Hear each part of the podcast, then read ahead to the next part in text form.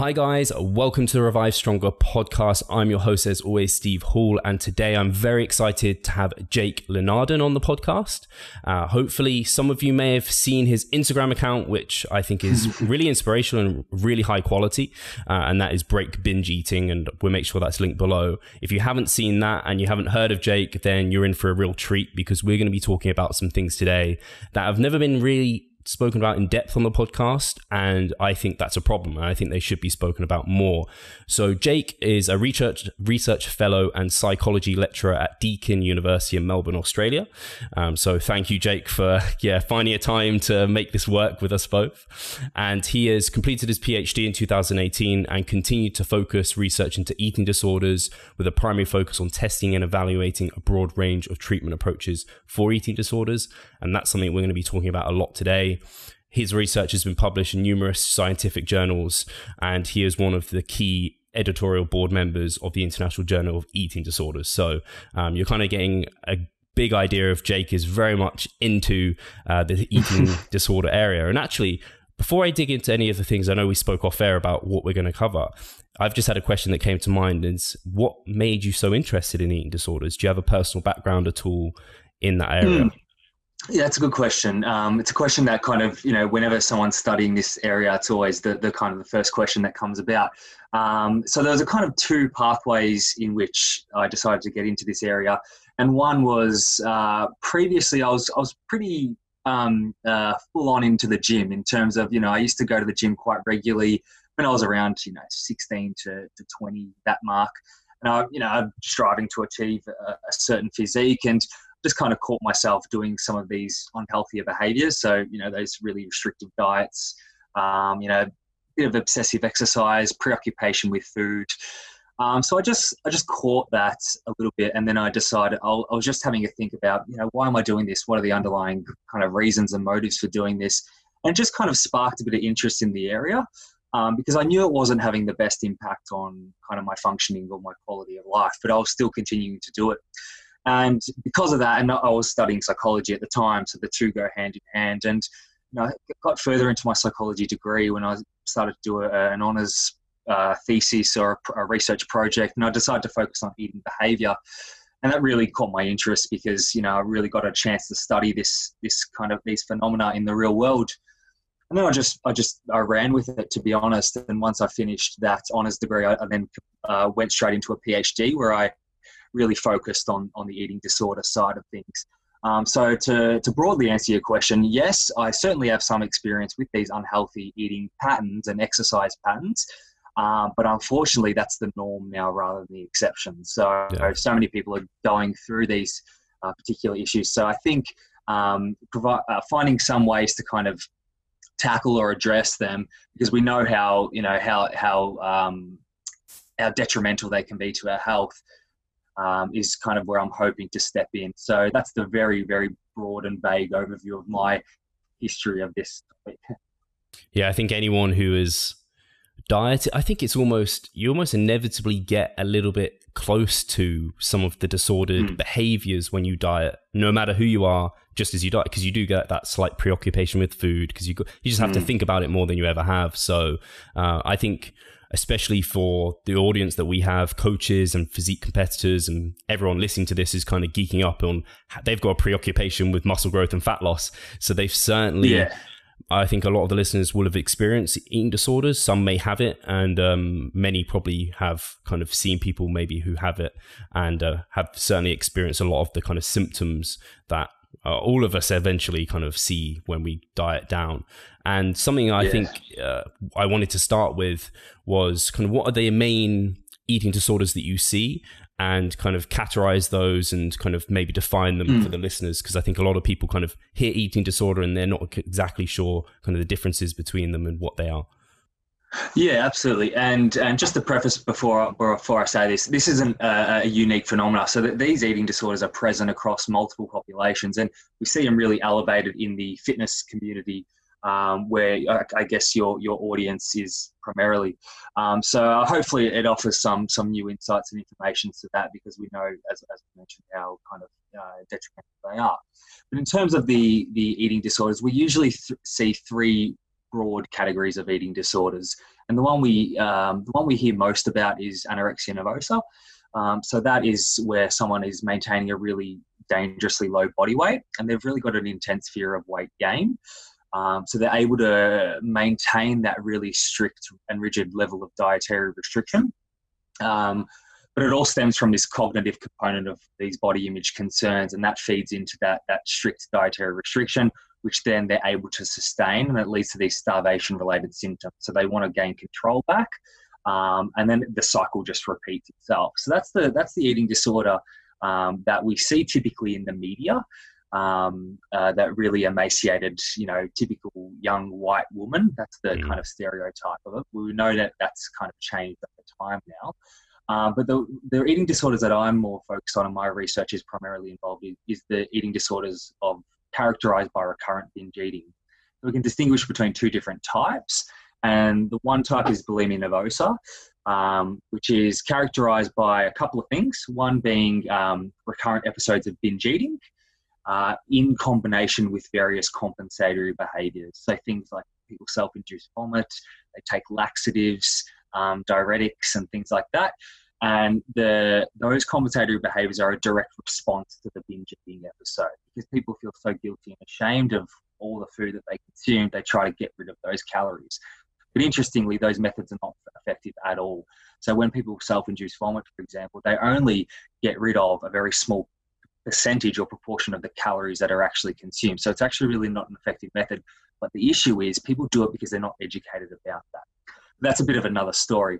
And it's also characterized by intense and over-evaluation of weight and shape, is what we call it. Essentially where people base their self-esteem on their weight and shape. So when you think about it, people without an eating disorder, they equate who they are as a person on many different life domains, their friendships, their social life, their schooling achievements, their sporting achievements. But people with eating disorders, and particularly bulimia nervosa, just base who they are as a person on their ability to control their body weight and shape. That's what we think that is the thing that's driving the other features of bulimia nervosa and other eating disorders.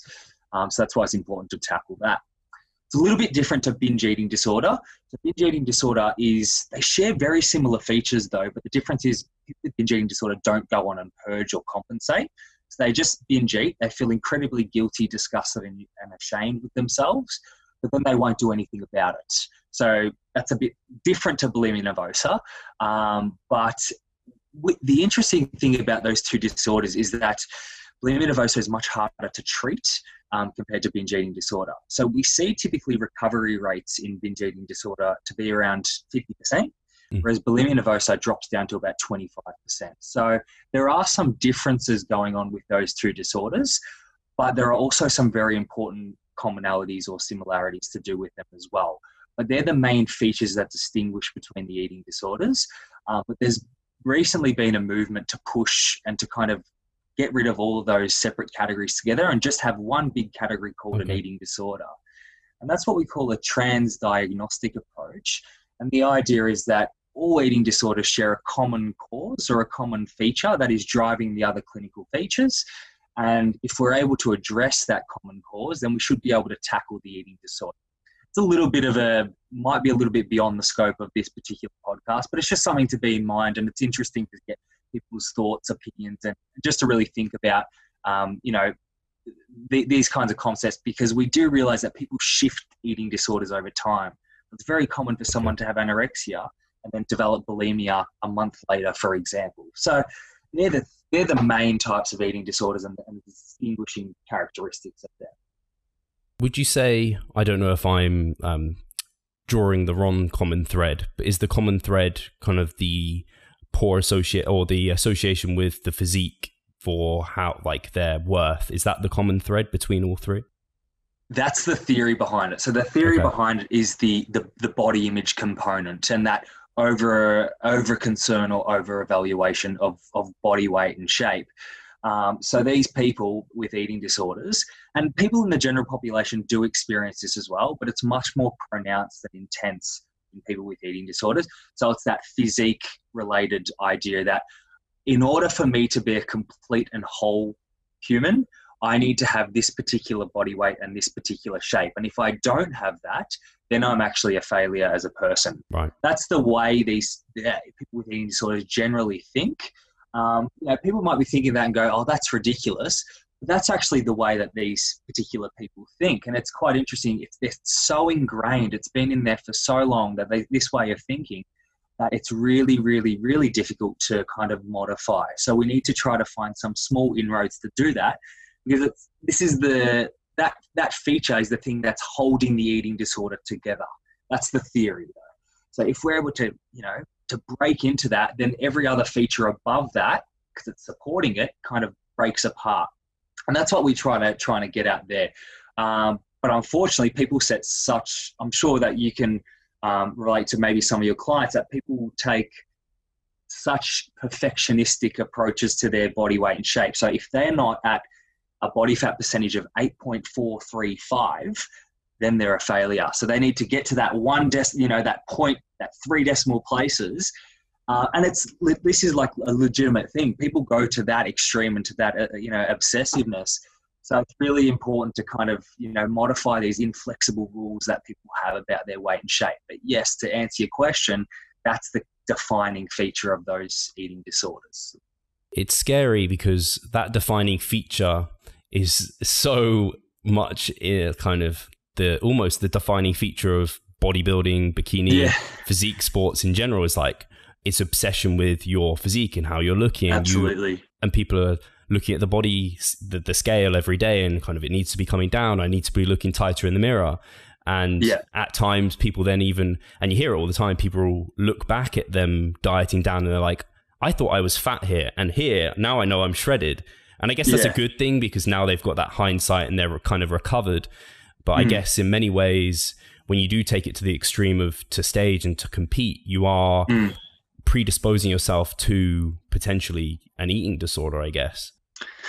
Yeah, that's the tricky part, because I've talked a lot about this competitive, competitive sports like bodybuilding and things like that. And it's a sport that you're not going to take away from people. We know that it's highly associated with these problematic eating behaviors, and almost by definition it has to be. I mean, you're not going to start telling people stop doing this sport that you love doing, but there are certainly mechanisms we can put in play that can help people prevent the onset of these things from occurring. So maybe it might be a little bit worth touching on those potential strategies, sometime during this podcast. But again, it would be wrong for me to preach here and go, we shouldn't, bodybuilding should be banned or things like that, because it's a sport that people are incredibly passionate about.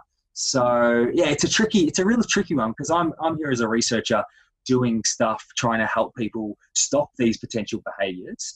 And we have a sport that almost promotes these potential behaviours. So where can we find some common ground to kind of mitigate or prevent the onset of these things from happening? It's a question that's ongoing throughout the research and throughout the literature, but it's just really important to keep in mind as someone who is going into this sport, what are some safer things that I can implement? I think is quite important. And I'm sure you probably agree with that as well. Yeah, for sure. And I think when I think about it, in terms of, I don't know, something like rugby, it's like head injuries and knocking, like potentially causing lots of potentially brain damage, whatever it might be, or broken bones. These are also kind of, it's just a different kind of angle. It's not like a physical feature. It's more of a mental feature. And, when you're entering those sports, you manage it as best as possible. I think it's just lesser known that when you really diet down to stage, you are predisposing yourself to different kind of injuries, but they're not kind of injuries, they're more mental. Exactly. So I think you're right in that people love extreme sports. It's their life to live. So it's about managing as best as possible. And I think that's what, like I said, that's what you're doing a really good job of with the information you're putting out. And yeah, we will definitely go over those. Something I did want to ask quickly before we move on to the next kind of section is with kind of compensating for things with bulimia nervosa, does kind of doing extra cardio or things like this count within that? Because I know you didn't touch on it, but this is something I see all the time that people be like, I don't know, they overeat and then they compensate via doing kind of guilt cardio type of, that's kind of what I've heard it called. Yeah, that's a good question. And so I probably should have specified the cardio is, and we know that that's an effective method for kind of burning off calories. So I should have said that the cardio itself is probably effective, but the other methods that we typically see in bulimia nervosa, so the self-induced vomiting, the laxative misuse, and the diuretic misuse, they're the ineffective methods. So people can run for miles and miles. They're going to continue to burn calories. So that's just that's a well-known fact.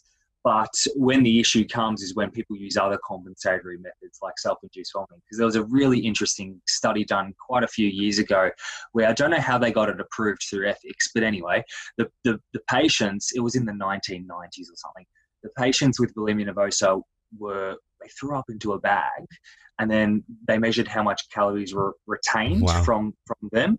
And they actually found that, I think from memory, it was only about 40 to 50% of the calories were disposed. So people really kept in more than half of the calories consumed. So the idea is that it's not a particularly effective method, and given the associated medical complications with compensatory behaviours like self-induced vomiting, it can be very, very problematic, and that's something that needs immediate and urgent attention. The same thing with laxatives; they are not at all an effective tool at reducing any kind of thing. It just helps flush the body out a little bit more, as well as those water pills. But driven exercise, unfortunately, is an effect. Not sure about unfortunately, but in this context, it is an effective method for getting rid of excess calories. But the issue is people take it to the extreme. And when we know that people take it to the extreme, they do cardio for 6 hours a day. That's not sustainable over time. So people aren't able to sustain that. So there's kind of a pros and cons associated with that. It's like a cost-benefit analysis. Yeah. So people aren't able to stick to that in the long term. They might be able to do a really big ton of cardio for a couple of days. They're just going to be drained, exhausted. So they're not going to stick to that over time. That's a good point as well. Yeah, I think it reminds me of when I was, I've probably skirted with many of the eating disorder behaviors, and this is one. I never would make myself throw up. I never used laxatives, but I'd be out on like the Friday night, drink a load of booze, probably not eat very well. And then the Saturday morning, I'd always kind of make myself do this horrendous long run. And I felt I was like dehydrated, hungover, doing this massive run because I was like, I've got to burn off all these calories. But yeah, you're right. I used to do that at 6 a.m. as well. I used to go to the local oval and do like 3K time trials. It was crazy days. But yeah, we've moved on from those days. Yeah. Cool. So yeah, the next question I wanted to ask was, and it relates very well to what we've been talking about, is are people predisposed to getting eating disorders, or is it kind of the influence of having a physique goal that ends up leading them there? And I guess maybe there's some intertwining. Yeah, that's also a good question. So we did a paper on this, a review paper on kind of the context of disordered eating behaviours in this field, so in competitive bodybuilders, physique competitors, and things like that, with Eric Helms. And so we looked at the literature on I guess a predisposition to people who get into the sport. And there is some really good evidence to suggest that people who get into the sport already have something kind of quote unquote wrong with them. And we see with men, for example, there's your typical body dysmorphic symptoms, so that the idea that they're just muscular dysmorphia, I should say. The idea where they're not at all satisfied with their physique. They just want to attain really lean muscle mass, and that leads to preoccupation, dangerous restrictive eating patterns, and things like that. And for women, on the other hand, women more so generally strive for that kind of more thin-related ideal, although in the that's kind of changing now, given the goals of physique competitors, where it's really toned females are jumping on stage. But the underlying issue is the same, that they're unhappy with their present body, so they want to move forward and enhance that in some way. And one useful way to do that is through these particular sports. And the thing about these sports, they are very good at keeping people accountable to their word, aren't they? So people, if they say, I'm committing to this, I'm hiring a coach, and I'm paying big money to this coach to get me in stage, well, they're going to give their all, and they're going to do all they can to do that. It just increases the likelihood of them attaining their goal, and it's it's an attractive sport for people who have these concerns about their body, because to them it could be the solution to to their, you know, their self-worth, their happiness. Not all of them. So this is only a percentage of people who go into the sport. We can't make generalized claims that everyone who does it is pathological, but there's a decent percentage that are. So it's just important to be aware of that to some extent. So really kind of understanding, so what is it that I'm going into this sport for? Is it for, you know, intrinsically related reasons, or is it more extrinsic? So it's just something to keep in mind. But we do know that there is a modest proportion of people that do have not only body dysmorphic symptoms and eating disorder symptoms, but they've also got certain personality traits as well. So that perfectionistic, you know, everything must be perfect in order for me to, you know, strive and exceed, setting unrealistic goals for themselves. And there's also a little bit of degree of neuroticism. So we've seen a decent association between that and people who go into the sport, and some other kind of negative traits as well. So yes, there is a link between there, but it's not a causal link. So we can't say for sure that having this causes people to go in that. We just know that there's some degree of association going on. And as kind of coaches and people working with this, it's just kind of important to recognize and flag it early with the person when they come, so that you can provide them, you know, the best available care to them. And on that note, what are kind of, if you were to try and assess a client as a coach, or even for yourself, how do you go about kind of assessing whether or not someone's approaching it? Because I guess you could find, I don't know, they've made themselves sick, or they've done some extra cardio here or there, or they've had a binge. Is there anything you can do before that happens? Anything a client or a person themselves can look out for to see that they're kind of getting towards that line? Yeah. So yeah, that's a good question. So what you want to look for, it's hard when you're working with a client, because you don't want to directly say to them, have you been doing this? Have you been doing that? Because these eating disorders, by definition, are like, people are ashamed of their behavior. Right. No one is happy to disclose that they've taken six donuts and 4 pieces of bread with thick butter into their bedroom and stuffing their face. So it's hard to disclose to some extent.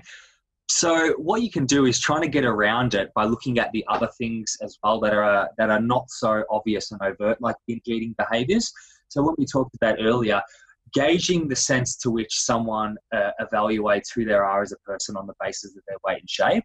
So really, if they put so much emphasis and drive on, you know, their physique and their particular weight-related goals, then it can be a little bit of a red flag, because it means that that's typically all they value in their life at that moment, or it takes up a really big sphere of their life, you know, self-worth domain.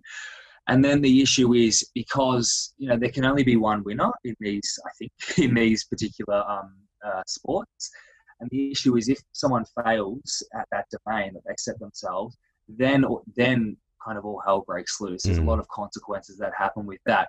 So you certainly can get a sense for some warning signs, and that comes down to that extreme preoccupation or body image concerns. And also the way that they've been dieting in the past is a good indicator as well. So we want to differentiate between a more rigid versus a more flexible or a graded approach.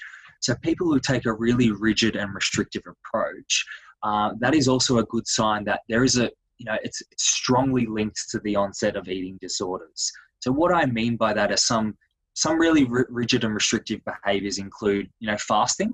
So people who fast for very long periods of time throughout the day. I think the general rule is about 6 hours or so, where they deliberately don't eat or drink anything, because they claim that it's better for weight loss or whatever. I'm not sure that the evidence is pretty stacked up in that.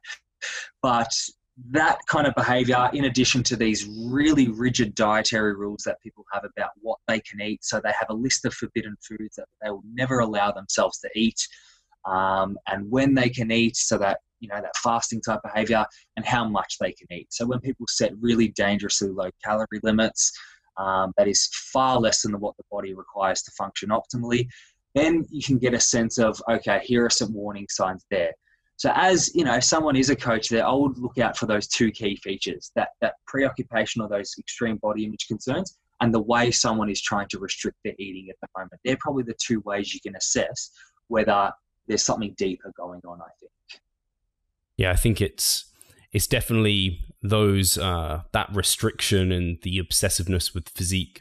I guess it's, for me, when I'm thinking about myself as a competitor or my clients, and I guess probably for the listeners, it kind of is on a spectrum in that during your kind of off season, you're hopefully right at the end of, you're not obsessed with how you're looking, you're not too focused on food, you're very flexible, and that's kind of allowed because you're maybe in a surplus or something like that. Whereas then the kind of final months leading into a show, you're probably right on that, ticking every box on for the problems for eating disorders, in terms of like, maybe you're on a meal plan, like you've only got a number of foods that you're eating, you're very obsessed with how you're looking. So I guess it's, is that something, is that a sustainable approach, you think? I don't know if that's been researched at all, where people kind of can work on a spectrum. Can people get away from it? Is there, I guess, is going to be individuals who they compete and then they can never separate themselves from having done that. They're now too kind of intertwined with that. Yeah, that's a good question. We pose that as a kind of a future research direction in that review paper I was talking about, because there hasn't been any research on it at the moment.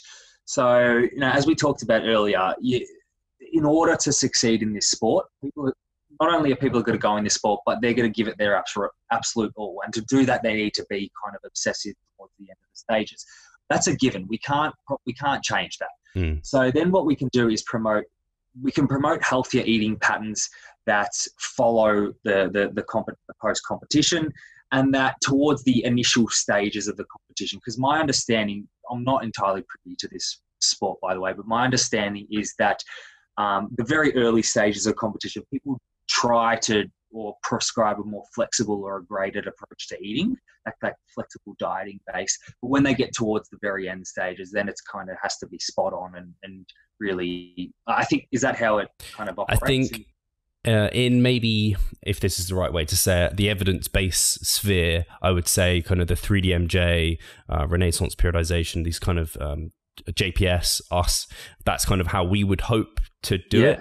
I think, unfortunately, in maybe some of the more maybe old school or kind of hardcore bodybuilding camps, it might be a little bit more rigid throughout the whole way. Okay. Yeah, well, that's interesting. So moving through the patterns of eating styles is a question that we need to answer. We're not sure whether that's possible at the moment, just because it hasn't been researched. But we know we can kind of extrapolate from the research findings and provide some tentative suggestions for how people can go about this in the healthiest way possible. So we know a couple of things. We know that the rigid approach, so that, you know, obsessiveness and really those really insane diet rules, we know that that's detrimental. That is a strong predictor of binge eating and eating disorders, but that's an approach people take towards the end of their competition. So what we can do, and there's a bit of research showing that this rigid approach doesn't have to lead to these particular problematic outcomes when it is in a very controlled environment. So what I mean by that, there's a bit of research showing that when people are supervised for, you know, they're closely monitored and they're put on highly restrictive calorie and weight loss diets, they actually decrease their binge eating over time. And the hypothesis put forward is that it's because that these people are in a really highly controlled environment. Their food is kind of, you know, prescribed to them really kind of in a very minute manner, and they're being monitored by someone else or supervised by someone else. The issue is when people try to take these behaviors on their own and try to do it by themselves. That's when people can kind of go crazy and then start binging and all of that. And the other important point is that with these competitions, there's a definite end date in mind. The person knows that their show or their competition is on Saturday, the 17th of November, for example. So that's when the diet finishes. When people who in the general population go on these incredibly rigid diets, they do it indefinitely. So there's no way of sustaining that indefinitely. So when you know that your diet is going to end on the 17th, or the strictness of the rigidity will end then people are much better able to control their eating behaviors for that shorter amount of time. The issue is then what happens when people finish that show. So what are some best practices we can do? And we know that the flexible approach is more healthy than the rigid approach. Or I shouldn't say more healthy. We know that what we don't know is whether the flexible approach is unhealthy, is what I'm trying to say. there's no evidence to show that the flexible approach to dieting is unhealthy or is associated with poor outcomes. That's what the research has told us at the moment. So it's, the answer to that is we know it's safer than the rigid approach. We don't know whether it's healthy per se, but we know that it's safer than the rigid approach. So that's a really important distinction to make, because the people who are kind of anti-diet, I think, don't make that distinction quite enough. And the evidence is just not out there at the moment with the flexible approach. But there's a considerable body of evidence showing that people who are able to eat based on their internal hunger and satiety cues, or really listen to what their body is kind of telling them, that is a strong predictor of healthy behaviors, healthy eating patterns, healthy behaviors. So what you know, coaches or you know, supervisors should try to do, and again, this is not based on hardcore evidence. It's based on a kind of a bit of a separate literature, but we're trying to extrapolate it to this context. What we want to do is, after the person has finished that really rigid and restrictive approach, try and navigate them through a more intuitive-based approach. So really trying to get them to tune into their biological hunger and satiety cues. If someone is not going to diet for, you know, 5 years straight, they got to start. They got to have a break, and you know, guiding them through ways in which you can eat based on your hunger and satiety cues is an important step, I think, towards mitigating these potential harmful behaviours there. Mm-hmm. We don't know yet whether that's possible. We just need to study that a little bit further. Yeah, it's interesting because I think of, I literally take myself, for example, right now. If I was to eat to intuition and to like hunger signals, I probably would eat. I'd probably be losing weight right now, to be honest, because I'm really struggling to even eat enough to maintain, let alone get into a surplus, which is my aim. So as a physique competitor, we obviously take things quite to the extreme, even to a point of which, and I think people assume it's healthy all the time, but probably even to the point of which it's unhealthy to be in, like, I'm essentially force feeding, I guess, which I don't know if that's shown in literature or has been researched, like people pushing themselves to try and gain weight, whether that becomes unhealthy. And then similarly, there might be people who, I don't know why, they might have had like a large appetite, and they may find that if they eat to hunger, they gain excessive weight, and that might be associated with prolonged time being lean or excessive dieting. I don't know if there's any literature on that sort of angle, or if you have any thoughts. So what we that's a good question, actually. So what we do know is people who have a chronic history of dieting, and by definition they would be these people that are going into these particular shows, their hunger and satiety cues are basically shot, they're disrupted, and they're unreliable. They're completely unreliable, because it's been almost since the person was, you know, a child, since they were listening to their body when they eat. Because we know that people start dieting at around, you know, 10 years old these days. So people, it's very difficult for someone who's been a chronic dieter to then say to them, okay, now let's start listening to your hunger and satiety cues. The person will go, what does that even mean? So there are a couple of steps we can take to help someone get back to those particular signals. So, you know, someone who's dieted, that they've described to me personally that they can eat just forever. They can, they can't stop eating, because they're just always, you know, they're always hungry. So the approach that I like to kind of take is a standard CBT based approach. And what I like to do in these situations where someone has severely disrupted hunger and satiety cues is take a regular eating approach.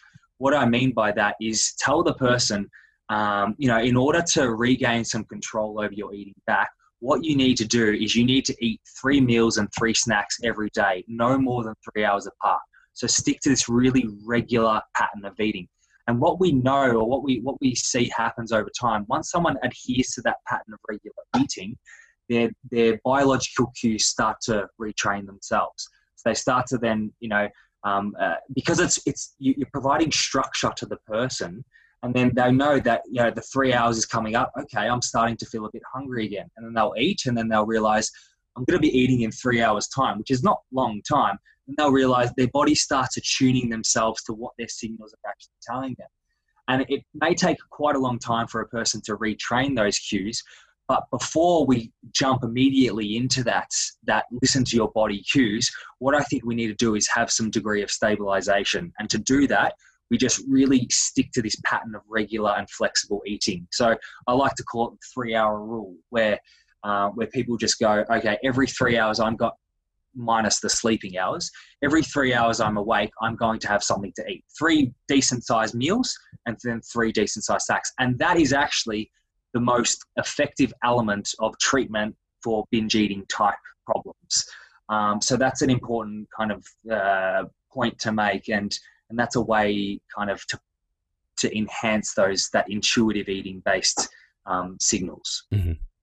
And then on the other extreme, in my example, would you say kind of the fact that I'm having to go past hunger and I'm actually like almost stuffing myself if, and I'm having to rely on like liquid calories and things, is that getting to the point of which, is that a negative now, or is that, I don't know, because it's in a surplus, it's not associated with poor eating, just like eating disorders or behaviors? Yeah, that's a good point. I think the answer to that is it impacting you? So if it doesn't impact you physically, socially, and psychologically, then what's the, you know, who right. cares? If that's the way, like if it's not having an impact on you, then so be it. The problem is when people are doing this and they're actually, you know, physically becoming sick, you know,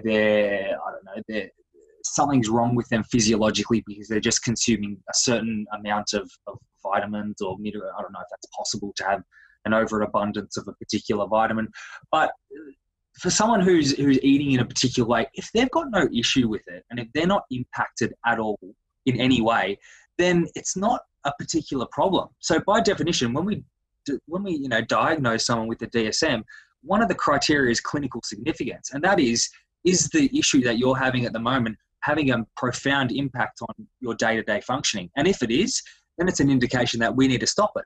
But if it's not, and you're completely fine with it, then so be it. But we know that some of these behaviors like binge eating and purging, we know that that's having a profound impact on the person.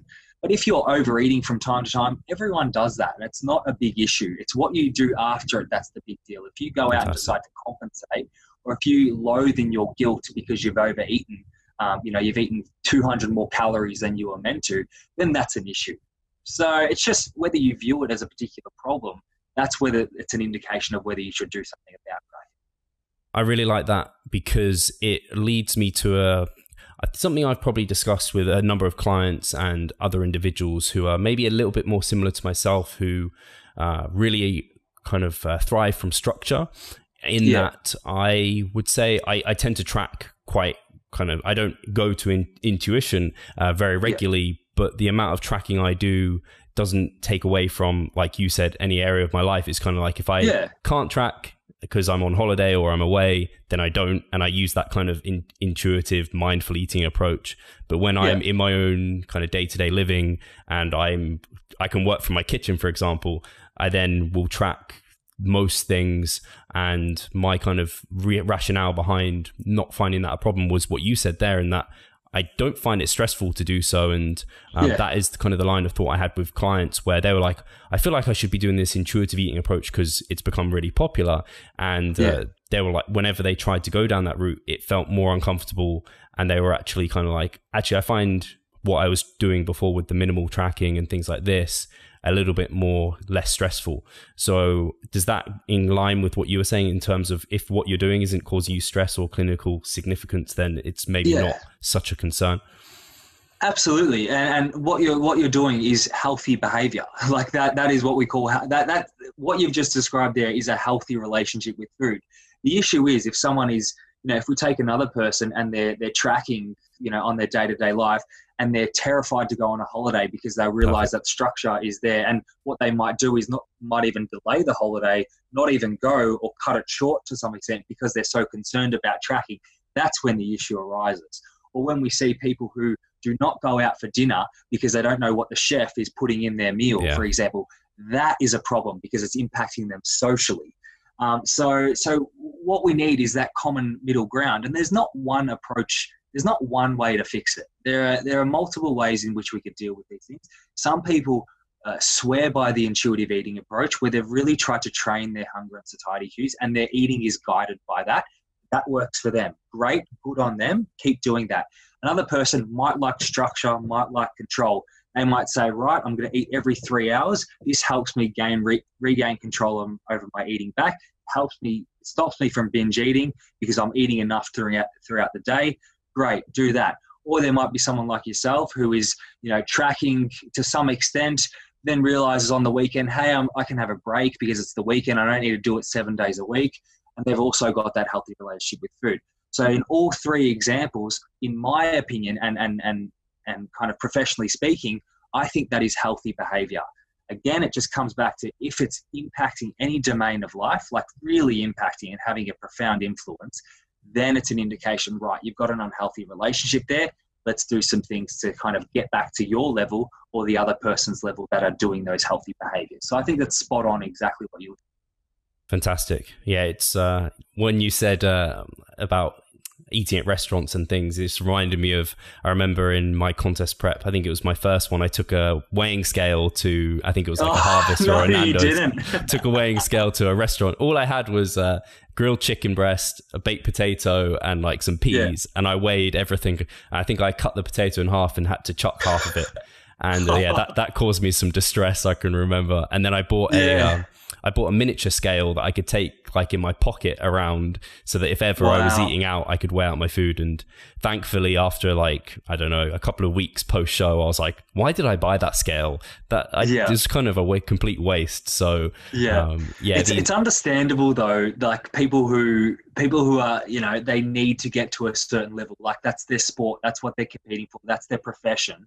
It's understandable that they can do that, but they do realize, you know, like you said, looking back, it's problematic, isn't it? Like, it's a bit, I don't know, did you feel awkward doing that? Like, yeah, I did. Yeah. I can remember. Yeah. So, you know, it was good that you recognize that. You look back and you're like, hey, that was a bit weird, but you had it for a purpose and it's understandable what your purpose was. And then you're able to get back on track once you've, you know, got to normalcy, essentially your normal life. So it's also an important thing to consider for people who are trying to, you know, take this competitive sport to the extreme, I guess.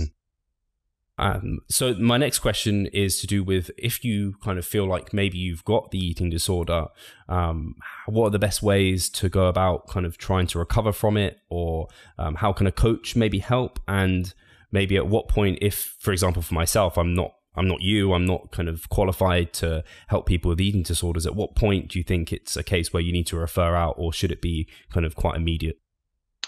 Yeah, so that's an interesting question. So what are the things that we could do to help them? So the best available approaches we have for eating disorders, particularly the ones of binge eating type, are these CBT approaches, which is a mixture of a blend of changing people's behavior and trying to restructure their attitudes and their thoughts.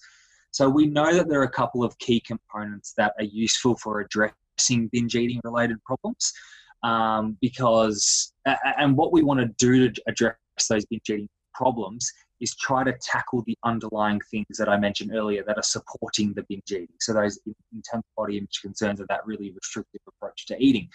So, you know, if someone's a coach and that they have a particular client who is exhibiting these really problematic eating behaviors, not only the ones that are really competitively lifting, but the ones that just go to the gym every day, because I'm sure you have clients that you just take for personal training sessions because they've got their own goals and things like that.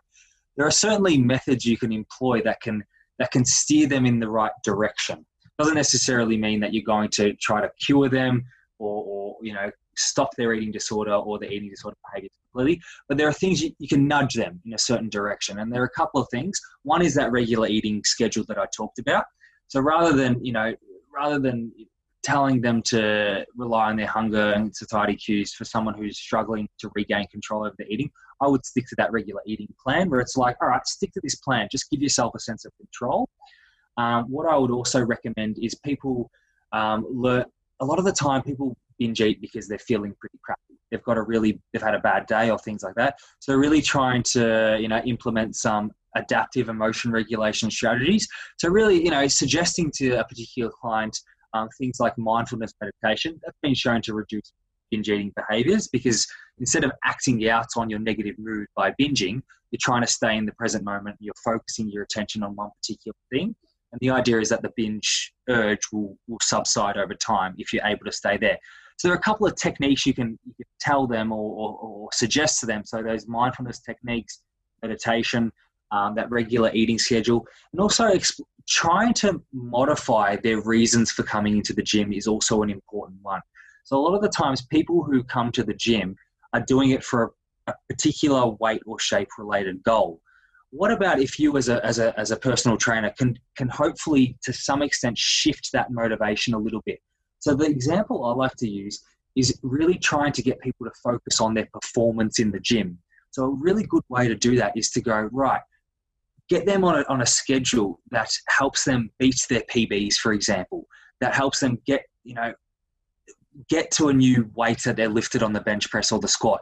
The idea is to shift the motivation, and people want to come into the gym for their performance-related purposes rather than their weight and shape-related purposes. So they want to come to the gym because they want to do well. They want to lift their heaviest weight. That's their goal, rather than it just being, oh, I want to get down to 75 kilos. And if you're able to shift that perspective a little bit, what we've actually seen is that those problematic eating behaviors tend to reduce. So it's simple for a coach to try to shift those behaviors. So really ingraining, those underlying motivations and what's more important in the gym, because someone who is going to the gym for performance-related purposes are much more likely to stick to their exercise regime than someone who's going into the gym for weight and shape-related purposes. So those are some small techniques you could try to implement if you're a coach to help nudge someone in the right direction. But obviously, if someone is exhibiting these really problematic eating patterns and they've got that intense preoccupation with weight or shape, that really restrictive eating behaviours, and then as a result, those purging and binge eating behaviours, then it's probably wise to suggest them to probably seek out professional help and resources. But you can certainly nudge them in the direction. Yeah. I hope that kind of answers what you were asking there. Yeah, everything you were saying there is things that I think are good practice just generally for clients anyway, yeah. Especially during times, even when they're dieting and when they're trying to then gain, but kind of shifting perspective, especially when I think about a competitor post-show, when they maybe are exhibiting some kind of slight disordered behaviors, certainly focus yeah. on like the performance and things like this rather than strictly on the outcome. And I even try, and I think it's as good as a competitor to focus on enjoying the process rather than strict. Yeah, exactly. But being process orientated in general, I think, is a much healthier thing to be doing and enjoying that aspect rather than kind of, am I there yet? Am I shredded yet? Yeah. And then yeah. you place too much value on the outcome of being on stage. And like you said, there could only be one winner. You can't yeah. predict who's going to be there on the day. So most of us, if we solely put all our self-worth on just winning, we'd be devastated yeah. because most people don't win. So exactly. Yeah, it's something I have personally had to do as well, because I mean, the chances of me winning shows aren't super high. So I have to really derive kind of lessons and loving the process and what I get from that rather than just from that outcome. Because yeah, in reality, I think even if you were to win and get that outcome, then it's still a short-lived thing. Whereas if you've got value from the entire experience, then you're getting so much more out of everything. Exactly. And I haven't done this sport myself, but I could imagine that, based on what you're saying, you've learned a number of life skills that come out of the process as well. So it's not only that, the outcome may be desirable and that you've won, but you've come first or something, but the consequences of that show. So realizing these problematic behaviors that you may be experiencing and then shifting to more healthier behaviors. Like you mentioned a bit earlier, how, you're able to have a flexible approach where you don't need to take the scales on, when you go on holiday. I dare say you probably, you might have taken that from your experience as that, the process involved there, and use that to your advantage. So I think, yeah, looking towards the process is a very healthy way to, if there is a healthy way to engage in this sport, kind of psychologically, I think that's the approach that people should be taking. And then, realizing how then you could best move forward from that experience. Fantastic. And I think this is the thing I wanted to finish on, and I think it's going to be really valuable. And you'd already touched on quite a lot of some of this, I think, already in terms of what can we do to be proactive about preventing these kind of eating disorders. And maybe you talked about some of the kind of protective factors in terms of kind of the self-compassion, intuitive eating, being mindful, and kind of yoga, that sort of, well, not yoga, you said meditation. I kind of end up putting them in the same kind of yeah, category. Same with me, actually. And you mentioned in an infographic, and it was really great, some risk factors as well. I'd love to kind of hear about, obviously dieting is one of them. But one of the ones I think we haven't touched on is kind of that with like Instagram, especially media exposure and that sort of thing. I'd love to hear kind of some comments on that. Yeah. So one of the most well-established and best replicated risk factor is the media exposure that we experience these days. And we know that the media is full of appearance ideals. So basically telling us that women should look kind of relatively slim, slender and toned, whereas men should be relatively buff with little body fat. And that's what we call these appearance ideals, because the media tends to portray these ideals in a way that if you achieve those particular ideals, then the consequence of that is that you will be successful, you will be happy, and so on. So all these positive outcomes will happen if you're able to attain this particular physique. And that's what's portrayed in the social media, mainstream media, television, cartoons, etc. There was an interesting thing I posted a while ago where it was around, in popular children's cartoons, I think around, 70% of the female characters were portrayed as thin, and they were... The characters in the cartoons had really desirable characteristics, so they were really caring, friendly, kind. Whereas the 30% that were portrayed as overweight had personality traits of greed, sluggishness, and things like that. This is happening in kids' cartoons, so it kind of the message is coming from everywhere for these children and these adolescents and even young adults. And the consequence is people realize, hey, this is what I need to do to succeed in life. I need to get to this particular figure because it will bring me all this wealth, happiness, power, success. It will get me all the girls I want and and things like that. So what happens is so the social media is the media in general is the first link in the chain. The second link is whether someone buys into the idea that I need to be able to get this physique in order for me to be happy. So they buy into it. That's the second link in the chain.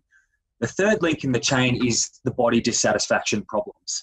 So that's when people realize that they can't really achieve these ideals. So no matter how much people try, sometimes it's just impossible to achieve a certain physique that they want to do.